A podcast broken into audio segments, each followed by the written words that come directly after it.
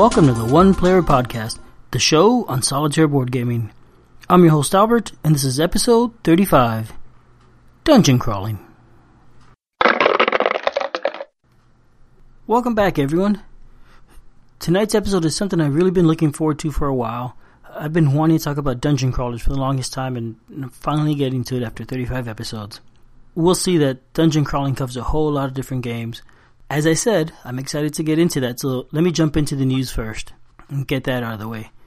First up, Navajo Wars, being published by GMT, is now going to get a mounted map. So anybody that has pre-ordered the game or buys the game in the future will get that mounted map.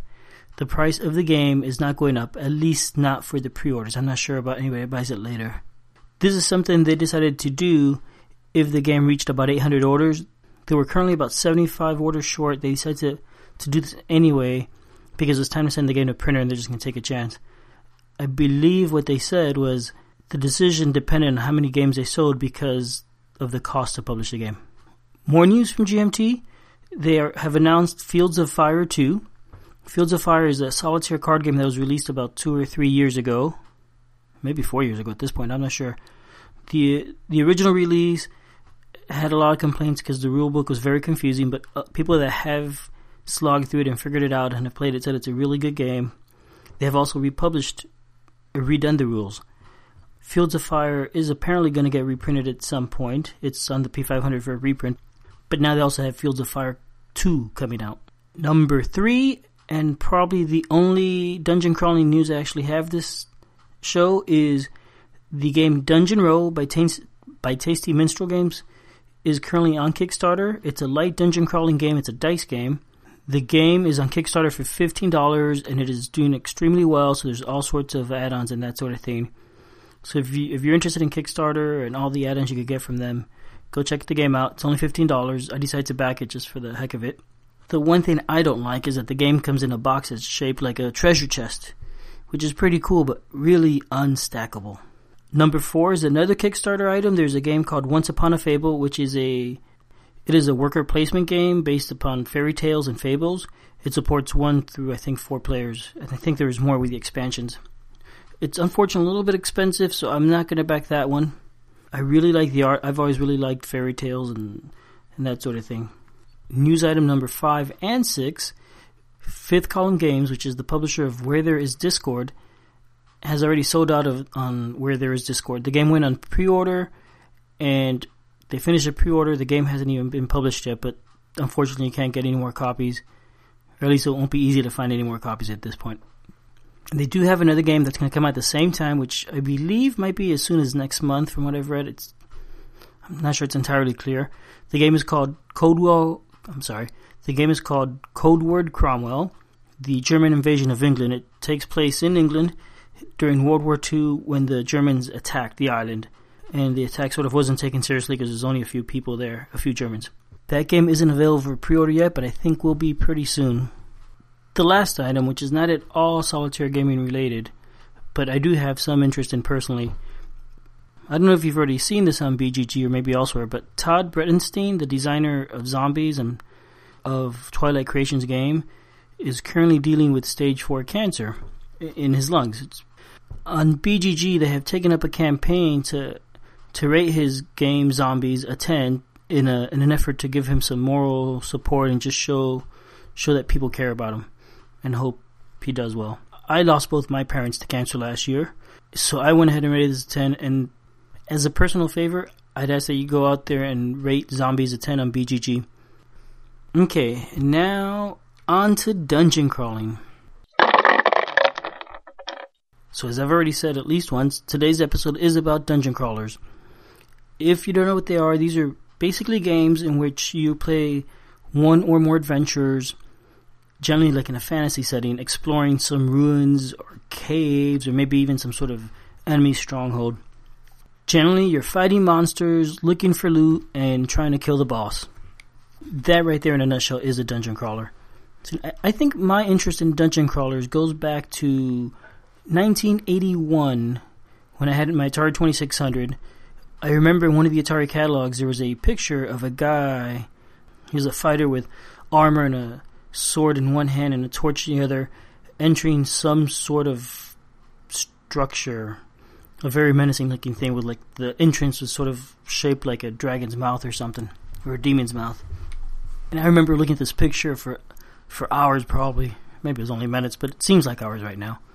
And uh, just wondering where he was going into and what this place was, and I that just took me and I just found the whole concept of exploring these ruins fascinating, and just cool.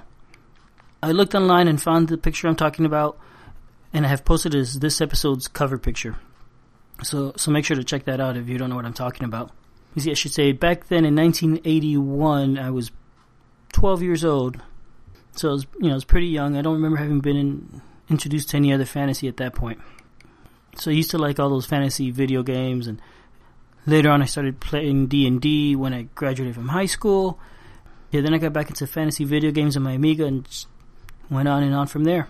So, like I said, the, the games are generally fantasy themed, exploring dungeons, ruins, that sort of thing. There are variants to the games, though. Sometimes they're outdoor games. Instead of going through a dungeon, you might be going through a forest or through villages and whatnot.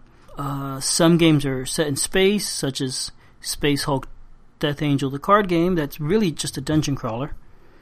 Some are a pulp setting, think Indiana Jones, and sci-fi. I already said space, but I mean that's more or less the same thing.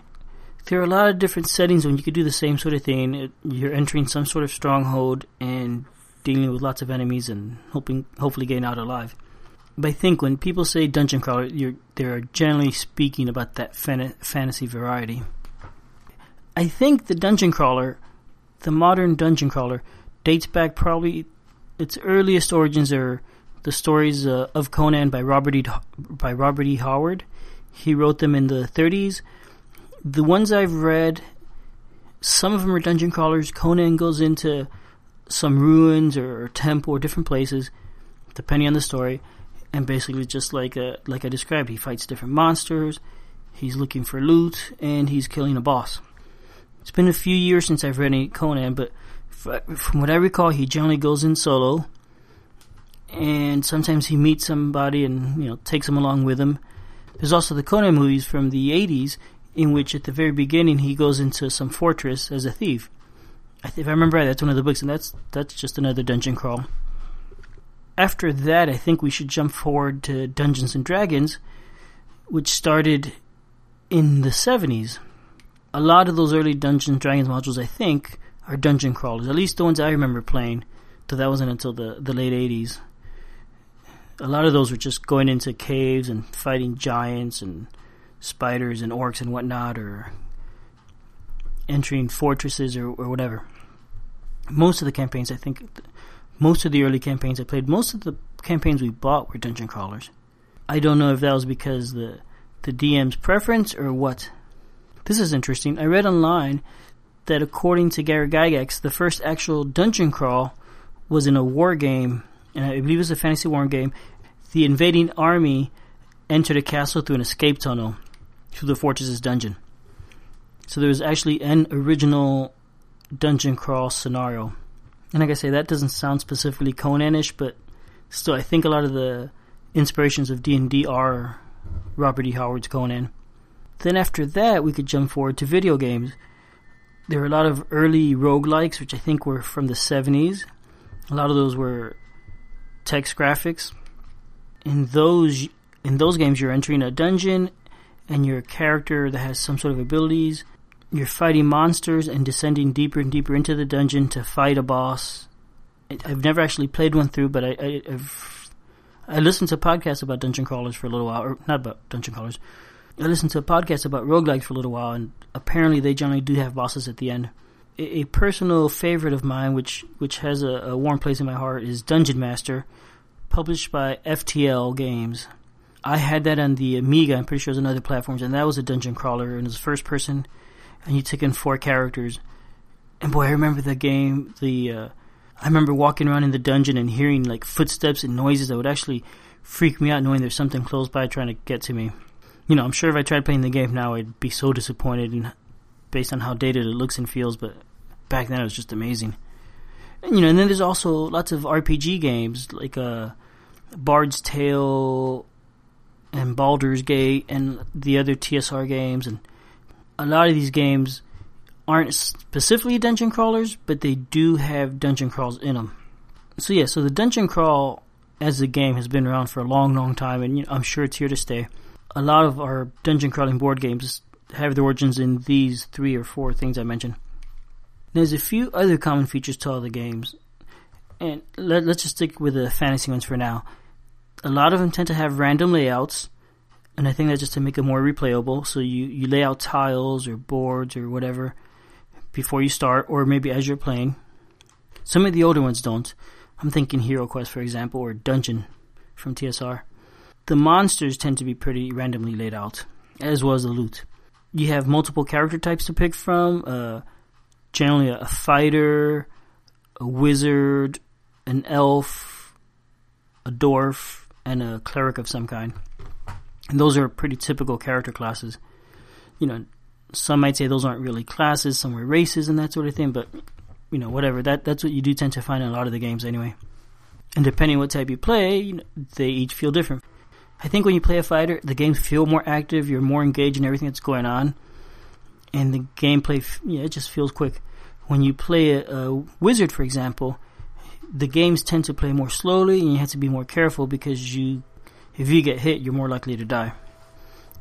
So they're more slow, thinky games the clerics and the other races often tend to be somewhere in between those two, where you could do some direct fighting and you could do some ranged fighting. They pretty much all, I think, have boss monsters. At the end of it, you're trying to get to some guy who is way bigger than everything else you fought so far. The game has leveling, so as you progress through it, you're going to get stronger and tougher, so that hopefully at the end you could beat the boss monster. Boss monster. A lot of dungeon crawlers have little plastic figures, especially if you're moving around on a board. And a lot of them use dice. I think for some reason dice is just really popular with dungeon crawlers. I haven't seen many where like strictly cards or action selection or I don't know worker placement dungeon crawlers. That'd be interesting. Weird, but interesting. Just for the fun of it, I went ahead and listed a few dungeon crawlers I can think of off the top of my head. Uh, let me share those with you. First is Dungeon from TSR. It's an older game. It wasn't designed for solitaire play specifically, but it can be played solitaire. I have yet to try it. I've had it. I found it at thrift and have yet to, to play it. And I kept meaning to play it so I could do a podcast episode on it. But now maybe that I'm doing an episode on Dungeon Crawler, this one might take a while. Then, well, actually, I don't have Dungeon. What I have is New Dungeon, which is, a, I guess, like a second edition that TSR did back in the 80s, maybe the 90s, I'm not sure exactly when. And then just recently, they did the new Dungeon, which is not the same game as New Dungeon. That one, I, well, I assume it's published by Wizards of the Coast. Honestly, I haven't really looked into this one at all. If I remember right, that's one that's got that gray cover and it sort of looks ugly when I've seen pictures of it on BGG, so I've ignored it. Talking about games by TSR reminds me, a lot of dungeon crawler games require a DM sort of character, which which plays the role of the bad guys. Those obviously are not going to work so well solitaire. The ones I'm looking at here all tend to play without a DM, so everybody's playing the good guys. Next up is one I didn't really know about until just the other day. Tomb, which is published by AEG, is a, a fantasy dungeon crawler. And well, I knew about it. What I didn't know is that it supports solitaire play. I think it's designed for one to four people. Now that I've read that, I'm really curious about the game. Number five, I mentioned in the news, is Dungeon Roll. Don't know much about that, as I haven't tried to read the rules, but it is a dungeon crawler. There are different character classes, and it definitely features dice. Number six is a print and play Dungeons of D. It's a small card game, uses just cards. Number seven is Thunderstone. It's another game which I've been interested in getting. Thunderstone Advance is out now. I have played Thunderstone online on Yucata. I've really enjoyed it every time I've played. I've never tried the solitaire game yet. And then I also came up with a few that are non fantasy. Actually, I've already talked about two of them before in previous shows. One is Space Hulk Death Angel, which I already mentioned, and the other is The Island of Dr. Necro. In both of those games, you're entering an enemy fortress and trying to get through it. And in Island of Dr. Necro, you aren't actually looking for the boss, but you do come across him. But those are both pretty dungeon crawly, I think. if you've been paying attention, you're probably pulling your hair out right now saying, Albert, I can't believe you didn't mention my favorite dungeon crawler. I've left out quite a few, and I did that on purpose. Some obscure, some not at all obscure. Just for the fun of it, I'm going to do a little contest. It's not much of a prize, but I'm not going to mention what it is until next episode. Anyway, email me at oneplayeralbert at gmail.com or send me a geek mail on BGG, fract- user Fractaloon, and name one dungeon crawler that I left out, whether you like it or don't like it or whatever, and you're entered in the contest. Historically, so far, I haven't had many people enter in any of the contests I've had, so odds are pretty high that you'll win, and I'm probably going to have at least two winners, is what I'm thinking right now. So come on, enter, do it, do it. And now, on to the main feature. Okay, so today's game is the aptly named Dungeon Crawler. This is an expandable card game designed by Jay Legare, published by Gifted Vision in 2010. And I'm surprised I actually hadn't heard about this game until maybe three months ago at most. And it has been around longer than the Lord of the Rings living card game, which is the only other solitaire collectible card game type game that I know of. So this is a, a dungeon crawler. Surprise, surprise. It is a fantasy themed game. You're basically taking four heroes through a dungeon looking for loot and that sort of thing. As I said, it's a it's a it's an expandable card game. In other words, it's a collectible card game without the collectible part in it. Originally, it was published as a collectible card game, but apparently, the printer missorted the cards, so they decided to just release them as expandable and I think that's way better. I mean, the whole collectible thing, I just shy away from whenever I see those, just because, well, because I played Magic and spent too much on it. Anyway, I'm digressing here. So this is a, a fantasy game.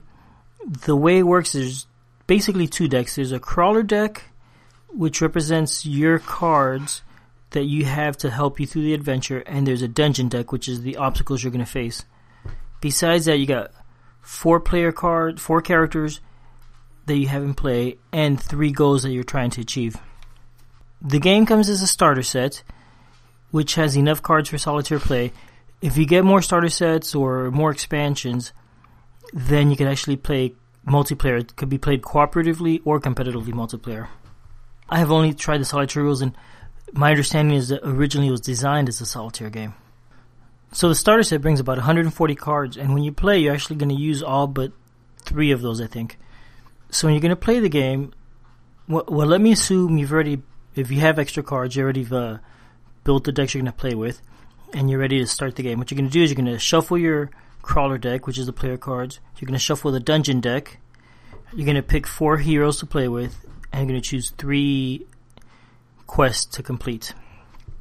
The game brings five quests and five heroes. So you're basically using all but one hero and choosing all but two quests.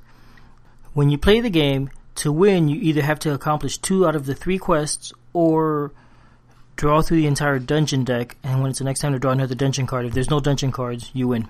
You lose if your your heroes all die. Now, one thing I really like about this game is the setup is super easy. With the starter deck, all I have to do is pull out the cards. They're already sorted nicely in the box with uh, bands around the cards. Shuffle each deck, pick my heroes and my three quests, and start. So when you start the game, you're gonna have a hand of five cards, and there's gonna be an encounter limit of five. The encounter limit controls more or less how many cards you're dealing with from the dungeon deck each turn. So a turn goes pretty much like this. Draw cards from the dungeon deck up until their encounter values total five card values range from zero to I've seen as high as three in, in the starter set. Once you reach or pass that limit, you stop drawing. If you pass it, you you take out the card that passed it. Since some of the cards can have zero, you might be facing as many, you know, seven. I think I had one time where I had eight cards opposed against me. So you can draw these dungeon cards. Some of them have effects that happen when you play them. Things such as uh, tapping, or I should say, locking your your heroes or maybe uh, forcing you to draw more cards from the dungeon deck and that sort of thing. So you can have these cards. Then you're going to use the cards in your hands and your heroes. Now there's a couple different kinds of dungeon cards. There's traps, there's creatures, and um, a couple others that modify things. You can look at all your cards, and they're going to give you a total defense value and a total attack value. And during your attack turn, you need to attack with points equal to or greater than the defense value. If you succeed that, you do one point of damage to any creature of your choice. Each creature has a strength of zero or higher, depending on the creature. And once you do damage greater than or equal to the creature's defense, you kill it. So if a zero a creature has zero defense, for example, as soon as you hit it, it's dead. If it has one defense, it's dead. You, remember, you only do one point of damage each time you attack. If a creature has, say, for example, three defense, you put a counter on it, and you're still gonna have to hit it the next two turns before it's out of the game. After that, the creatures attack you. They're gonna add up all their attack values, including the dungeons. After that, the next phase, the dungeon attacks you. You're gonna add up all the attack values for all the creatures and traps and anything else that affects that from that dungeon deck. And then you have to defend for that many points. Each hero can attack or defend for one point, and you do that, you activate him, which is sort of like tapping. If you succeed to defend, nothing happens. If you fail to defend, your your first character takes damage. Now your characters are lined up from left to right in marching order. Always the first character takes the hits, unless one of the dungeon cards or even one of the crawler cards tell you otherwise. After that, you discard all the dungeon cards, except creatures that have uh, hit points higher than zero, and other cards that say they they have a time limit on it, which basically means it'll stick around for a couple turns. Then you draw a card or draw up to your hand limit. If you're, you're if you didn't use any cards that turn, you still draw a card and then discard one. And then that's a turn. You basically go on to the next turn. There, there's other things like uh, housekeeping, like untapping and unlocking uh, cards. But that's basically the game where a lot of the gameplay happens is in the the attack and defense and playing your cards. Your cards are basically going to add to your attack value or kill creatures or do other things that interact with the cards in play. Like your typical CCG, basically. Once you get the hang of it, the game is pretty simple. Now, one thing I really like about this game, now being the two solitaire CCGs out there, this game will get compared to Lord of the Rings it has a slight similar feel, but it is very, very different, really. I think the similarity comes in that you're trying to complete quests in both games. The way they play out is very different, though. The quests that I have seen in Dungeon Crawler all have to do with encountering specific cards in the game and defeating them or dealing with them in certain ways. Lord of the Rings, on the other hand, the quest you, you basically are dealing with the cards that are coming out from the we'll call the dungeon deck, and while you're trying to deal with that, at the same time you're doing the quest on a separate path. So when you're when you're doing your your turn and you're trying to attack and defend, one thing that's noticeably different from this game to Lord of the Rings is that you know what's going to happen exactly, and you know the outcome of the combat before. So when you play the Lord of the Rings uh, card game, and you're going to have combat, what happens is some creatures are attacking you, and they each have an attack and defense value, and you're going to line up the people you want to defend with who also have attack and defense values. You know, you play any cards you want to use to modify that. Once you got the whole thing figured out, then you flip over a shadow card that modifies the creature's attack value, and now they're probably doing more damage than you had expected, and you have no idea how much more they're going to do. So combat always feels pretty random that way. In Dungeon Crawler, when the combat starts, there's no surprises coming up. All the cards in play are what's in play and you know everybody's values. So a turn in this game tends to you spend more time thinking about it and planning it to make it work perfectly. And I like that about it because it's more thinky than uh, Lord of the Rings, where there, there's more luck involved in that. Now the game is a bit confusing the first time you play. You know, and I should say the book that comes with the game is a reference book. It's a player's guide. It's not the rule book. Apparently the rules are online so when you look through the reference book, I mean, if you spend a lot of time reading and studying, all the information is in there, but the way it's organized, it you don't really learn how to play a game from it.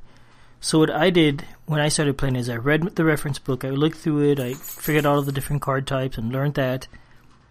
And then when I went online to the Gifted Visions website and I played a walkthrough that they had where they tell you to, you know, set up the deck in a certain order and play through it and explain each turn step by step. And between that and using the player's guide, I understand how to play pretty really well now, I think. At least I don't think I'm making any huge mistakes the the book that does come with the game is a really nice book. It's got a color throughout. Well, it's got a color cover with I think a really cool picture of a goblin, the the main villain in the in this dungeon. It's got a lot of pictures with reference text and everything in there. All the all the card attributes that the creatures have and other attributes are explained. The the one drawback is that the rulebook is a little bit too small and sometimes the text is really hard to read. I mean, it looks like a, a six point font or something, maybe. At least in the image captions. Now, the game is more variable in that you could determine the difficulty level. Depending on the difficulty level, you have a different deck size, you have a different encounter limit, and I think you might, and you even have a different number of potential heroes you start with. There's a lot of details I did leave out. Um, for example, there's card activation, which is tapping. Then cards could get locked where they're frozen for a few turns there's a lot of the creatures have different abilities. Some let you draw cards from the discard. Some attack somebody other than the main character. Some have flying. I haven't seen that really make much difference. Only one time did that affect the game. And you know that's a lot like I think I remember when I first started playing Magic and all I had was a one or two decks. A lot of the cards were not that useful because you know it was just a very random deck. And I think, you know, the same sort of thing with this. If you buy some of the expansion decks, each of the expansion decks that are available now brings some encounter cards and a few heroes and some quests, maybe another quest or two, and some crawler cards. So as you start buying more cards, you could now tweak your deck and make it a, a better deck.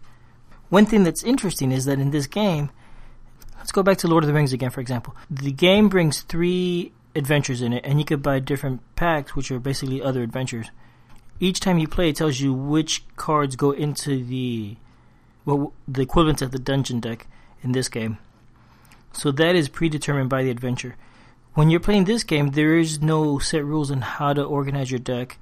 It's basically pick a bunch of cards you want to play against, pick the cards you want to play with, and then play the game. So in that sense, it's more of a playground environment than it is a, a very structured game. I mean, at least that would be true once you start getting more than just a starter set. There are currently available, I believe it was four or maybe five expansion decks you could buy. Each one has about 60 cards. It brings some dungeon, some crawler, one or two heroes, and one or two quest cards. And they just recently released another expansion called The Mines of Kurgan, which is funded through Kickstarter and again, that has like another 60 or so cards, I think. I tried to get that from my friendly local game store before the show was published, but I unfortunately it wasn't available for whatever reason. The quality of the game is a bit variable. The cards are nice stock and they're easy to shuffle and fan. Unfortunately, when you look at the card backs, it seems that the, the color is inconsistent. For example, some of my crawler cards are a little more, more blue than others, but they, they tend to be really close, but I suppose that could affect the game, but you know, hasn't I haven't paid attention to that at all when I'm playing. The the box and the counters that come with the game are a little bit thin, but totally usable. And um, the gameplay never suffers from quality at all. I found it fun, and as I was playing it, I never really gave any real thoughts as to the quality. One nice little thing I like is the box comes with three spaces for the for the different card types, and the cards come wrapped with a little band around them so they stay organized in the box and don't get all scattered and mixed up. It's a really nice touch. I was really impressed with that. I did find the length of the game can be a bit variable. I played one game where I finished it in five turns because I just got lucky with the uh, the cards that came up happened to match my quest very well. Other games have taken, uh, you know, other games I've, I finished and maybe one because I went all the way through the entire deck, and I think a couple of those took 45 minutes. Granted, some of that 45 minutes was referencing the the rule book is I was still trying to learn what the different abilities and effects are. But my point really is that the game length is variable, and it's probably somewhere between 10 minutes to 30 minutes. I find it less fun when I win by completing going completely going through the deck. The the game almost feels like it's starting to drag out after a little while. But that's only happened I think once. I like the the art style in this game. It is it's a bit dark. The graphics are dark and the styles are dark. There's a few different styles of cards. I like all of them. I don't know if they necessarily complement each other. One, for example, is more cartoony than the rest. One thing I really like about the design of the cards is that the image takes almost the, the full size of the card, and the text is generally in front of the image. And I like that because, you know, the pictures are just larger and more detailed. The art doesn't feel like I'm in a dungeon, even though the game is called Dungeon Crawler, because a lot of the pictures are outside scenes. And still, you're playing and there's traps and things like that, so you obviously are in some sort of dungeon. So there we go. That's Dungeon Crawler. It's a it's a game I found very satisfying. I, I like that I could set it up really fast. Just basically open the box and put the cards out and start playing. I enjoy the process of thinking through each round and figuring out what's the best strategy to to attack and defend and either minimize the damage or get rid of the most annoying dungeon cards and that sort of thing and that aspect of the game is really fun. The hand management tends to be interesting. The only time I don't really enjoy the game, as I said before, is when it drags out through the entire deck. Okay, there we go. That's it for this week. Don't forget to send me an email and enter the contest. Well, that's the end of today's episode. If you'd like to contact me, you can find me as Fractaloon on Board Game Geek, or you can email me at oneplayeralbert at gmail.com.